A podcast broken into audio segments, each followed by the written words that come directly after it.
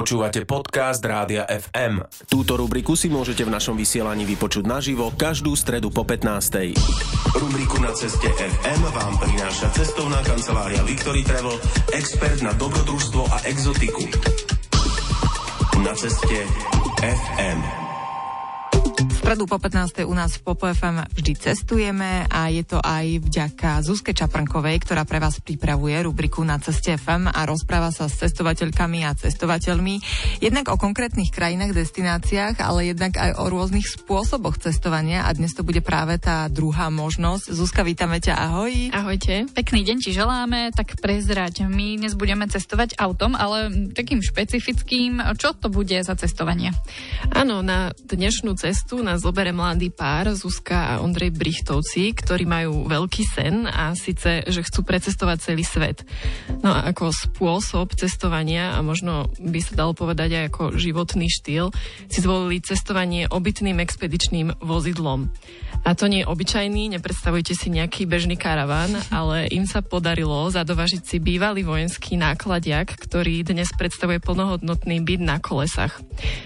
Zuzka a Ondrej Brichtovci nám prezradia, ako k takémuto autu vôbec prišli a čo všetko takéto cestovanie obnáša a možno prinesú inšpiráciu niekomu, kto nad cestovaním v obytnom aute uvažuje. My sme vždy chceli cestovať autom, viac menej, a sme sa tak aj rozprávali, že chceme nejaké auto, ktoré máme vlastne plnú samostatnosť, vieme dojsť kamkoľvek, kde potrebujeme a cítime sa v ňom bezpečne. Akože z týchto rôznych dôvodov sme postupne vlastne vylúčovali klasické karavany, alebo že Jeep zostanú na streche, alebo také tie pick-upy s takou menšou nadstavbou. No všetko z nejakých dôvodov, buď tej samostatnosti, alebo bezpečnosti, alebo pohodlia, sme v podstate povylúčovali. A s čím ste teda skončili? Skončili sme s 10-tonovým vojenským nakladiakom, ktorý je prerobený na obytné auto. A ako ste prišli k takémuto desatonovému vojenskému nakladiaku? Tam sme v podstate hľadali asi dva roky rôzne inzeráty na nemeckých stránkach hlavne, lebo v Nemecku celkom funguje takáto komunita týchto akože expedičných nákladiakov to nazvať.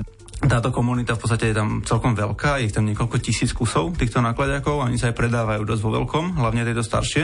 Tak som sledoval asi 2-3 roky a všetky tieto burzy, až som našiel vlastne za výbornú cenu a jeden nákladiak, tak hneď na druhý deň sme volali vlastne tomu majiteľovi do Hamburgu a už sme tam rovno išli našim autom si to obzrieť a zobrať teda domov. Takže vôbec nie je problém, keby som chcela si zohnať vojenský náklade. Problém nájsť to nebude, skôr to bude problém možno prepísať, lebo tam sú rôzne technické špecifikácie pri týchto väčších autách alebo ťažších, takže je to komplikovanejšie, než previesť napríklad karaván alebo auto zo zahraničia. Z môjho pohľadu osobne to bolo dosť jedno, čo si zem donesieme.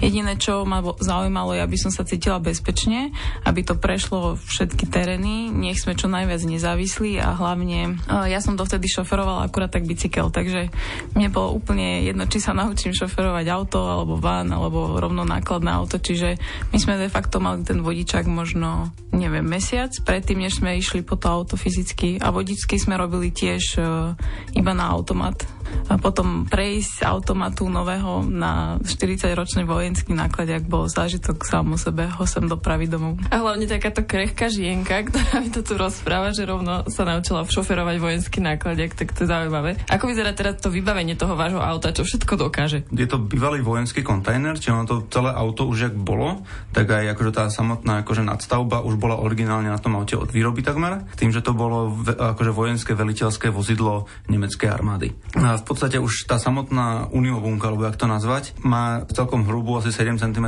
izoláciu na stenách, čiže aj akože v lete, keď sme priamo v slnku, tak sa stále vnútri dá existovať. V zime sa to veľmi ľahko dá vykúriť. A vnútri klasicky máme proste normálne veľkú pevnú postel, 1,40 m, samostatnú sprchu, samostatné vecko, kuchyňu s indukčnou platňou, potom nejaké také miesto na sedenie. A chladnička, mraznička, práčka. Takže úplne plnohodnotný byt, kamkoľvek potrebujete sa dostať, tak tam spíte? Áno, akože máme tak cca týždňovú až dvojtýždňovú nezávislosť od všetkého, čo potrebujeme.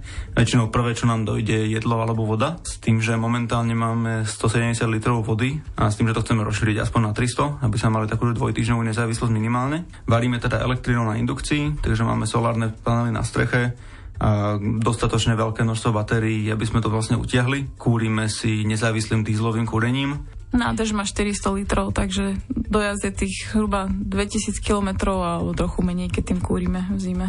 Kam ste sa najďalej s týmto autom dostali zatiaľ? Nemáte ho ešte dlho? Tak zatiaľ najďalej bolo akože buď teda Tunisko, čo sme išli vlastne teda trajektom z Talianska, a potom Tunisko sme boli mesiac minulý rok. A potom druhá taká najďalej destinácia bola teda akože Gruzinsko, Arménsko a Turecko. Čiže v podstate tam sme boli toto leto na dva mesiace. A ako to išlo? Mali ste po ceste nejaké problémy, lebo predsa len nie je to najnovšie auto? Mali sme samozrejme nejaké poruchy. Našťastie iba jedna bola taká akože závažná. A ostatné boli také, že niekde nejaké tesnenie nám troška robilo problémy, alebo stačilo proste doliať nejakú prevádzkovú kvapalinu a takéto. Ono to auto má strašnú výhodu, že strašne jednoduché. To každý mechanik v podstate vie opravovať. Stalo sa nám napríklad v Tunisku, že sa nám pokazilo uprostred púšte vlastne spojka, že nám teda nešlo preraďovať. Zhruba sme to diagnostikovali cez internet, sú také facebookové skupiny, ktoré sú nadšencov presne týchto aut starých, takže tam sme iba napísali, že toto nám to robí a do 5 minút nám tam nejaký chlapík z Nemecka odpísal, že no to máte presne s týmto problém, sem dolejte olej a odpumpujte z toho vzduch a bude to fungovať. Tak to sme presne spravili a mohli sme pokračovať ďalej. Čiže tutoriály fungujú aj na takýchto veciach? Hej, hey, ako tutoriály neboli problém vôbec. Tým, že tam nie je elektronika, tak v podstate som schopná opraviť to auto už aj ja. Ako človek sa učí, vždy keď vidí, že niekto skúsený to opravuje, tak si to natáčame na telefón, aby sme na budúce vedeli aj my, že kde sú tie súčiastky, ako to funguje a tak ďalej, ale je to veľmi jednoduchá mechanika. A to je dobrý nápad si takto nakrúcať niekoho v akcii, keď vám opravuje auto, aby ste na budúce vedeli čo ako, najmä teda ak v tom aute cestujete kade, tade. Ešte sa budeme rozprávať so Zuzkou a Ondrejom Brichtovcami, ktorí takto cestujú v obytnom expedičnom aute, bývalom vojenskom. Ak by ste to inak chceli vidieť, tak na story FMK na Instagrame máte takú malú ochutnávku toho, že ako to CCA vyzerá. No a kým budete pozerať, tak my si zahráme niečo veľmi tematické. Áno, máme kolegu Potkana, ktorý pre vás pripravuje program Hudba Sveta FM a on si dnes povedal, že tento raz nám vyberie niečo domáce. Tá skladba, ktorú budeme počuť, tá sa volá Dodávka. Jej autorom je Radovan Hanko a ten pred tromi rokmi vydal debutový album o ceste dodávkou po západnom pobreží USA. Tak si to poďme vypočuť. Na ceste FM. Tak aj takto zábavne sa dá spievať o cestovaní v dodávke.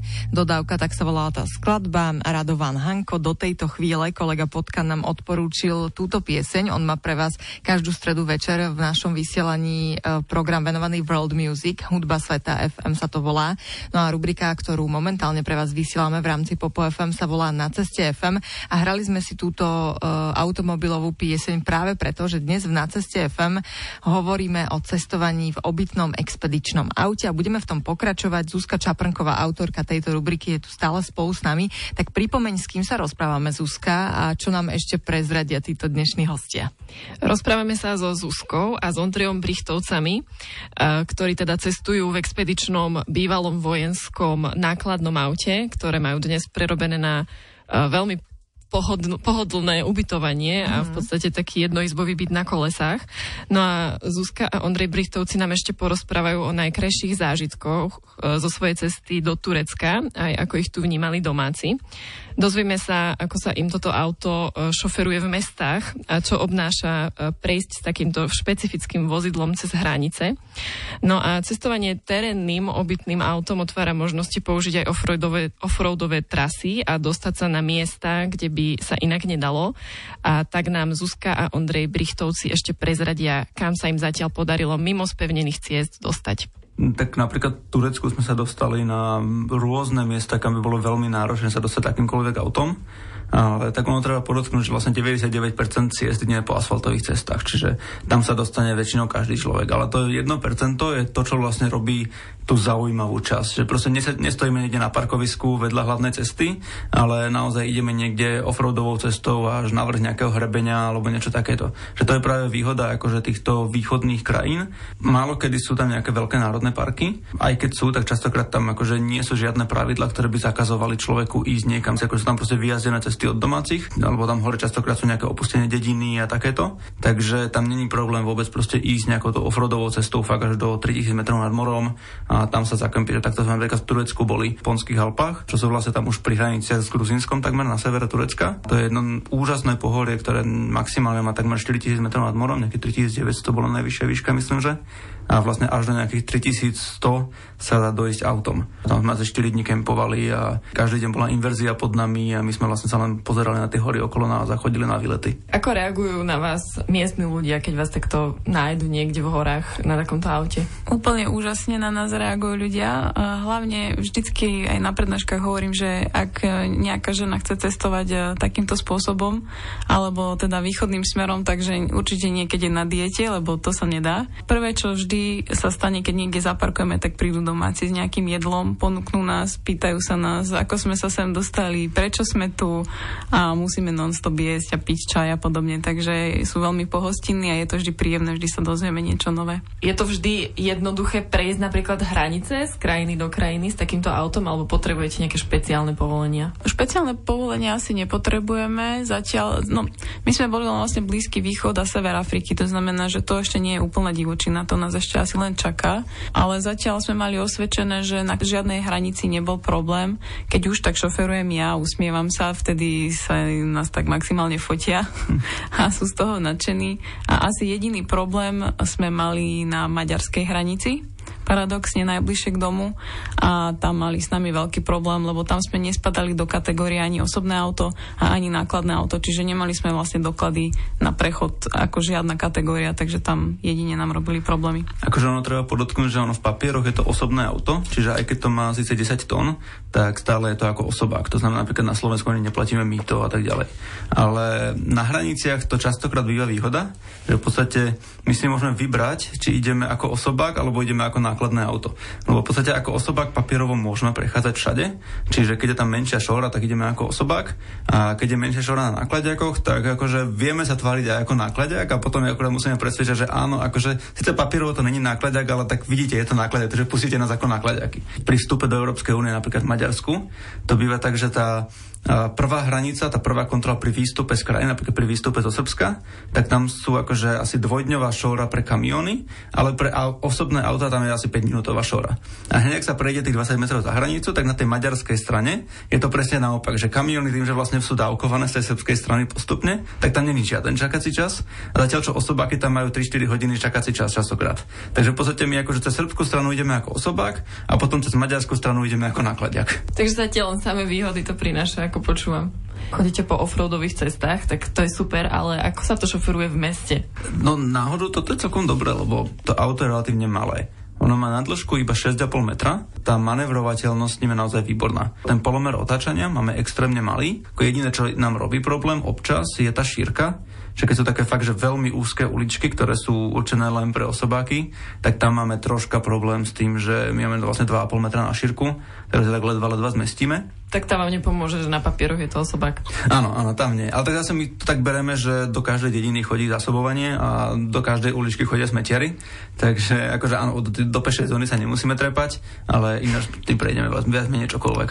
Akože my sme sa aj nazvali, že cestujeme v malom práve kvôli tomu, že jednak vedieme celkom minimalistický život, ale aj to nákladné auto v rámci svojej kategórie je de facto úplne najmenšie možné.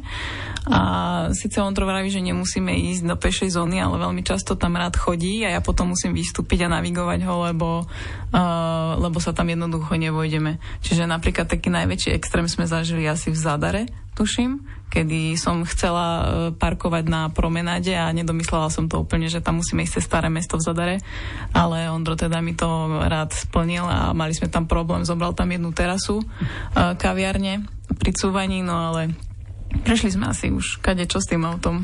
Hej, no to je to, že nemôžeme sa plne spoliehať na navigáciu, lebo akože navigácia častokrát neráta s tým, že sme troška väčší a tie špeciálne nákladakové navigácie na zase nechcú posielať vôbec tam, kam chceme ísť. Takže je to také, že častokrát proste sedíme 5 minút na navigáciu a pozeráme si Google Street View alebo niečo, satelitné snímky, aby sme sa rozhodli, či tam vôbec vieme prejsť alebo nie. Tak dobre sme predpokladali, že je to veľmi dobrodružné, aj keď e, z rôznych uhlov pohľadu. Zuzka a Ondrej Brichtovci nám teda rozprávali, ako sa im cestuje po svete v obytnom expedičnom aute. A oni majú taký sen precestovať celý svet, tak im budeme v tom samozrejme držať palce. Budeme im držať palce, tešíme sa možno na nejaké ďalšie ich príhody. Zuzka Čaprnková, ktorá pripravila dnešné na ceste FM, pripraví aj to následujúce. Budúci týždeň v stredu po 15. sa tiež oplatí počúvať. Zuzka, ďakujem Ďakujeme ti, maj sa pekne. Ďakujem, ahojte. Na ceste FM. Rubriku na ceste FM vám prináša cestovná kancelária Victory Travel, expert na dobrodružstvo a exotiku. Počúvali ste podcast Rádia FM, stream. Živé vysielanie a playlisty nájdete na www.radiofm.sk. Rubriku na ceste FM si môžete vypočuť naživo každú stredu o 15.10.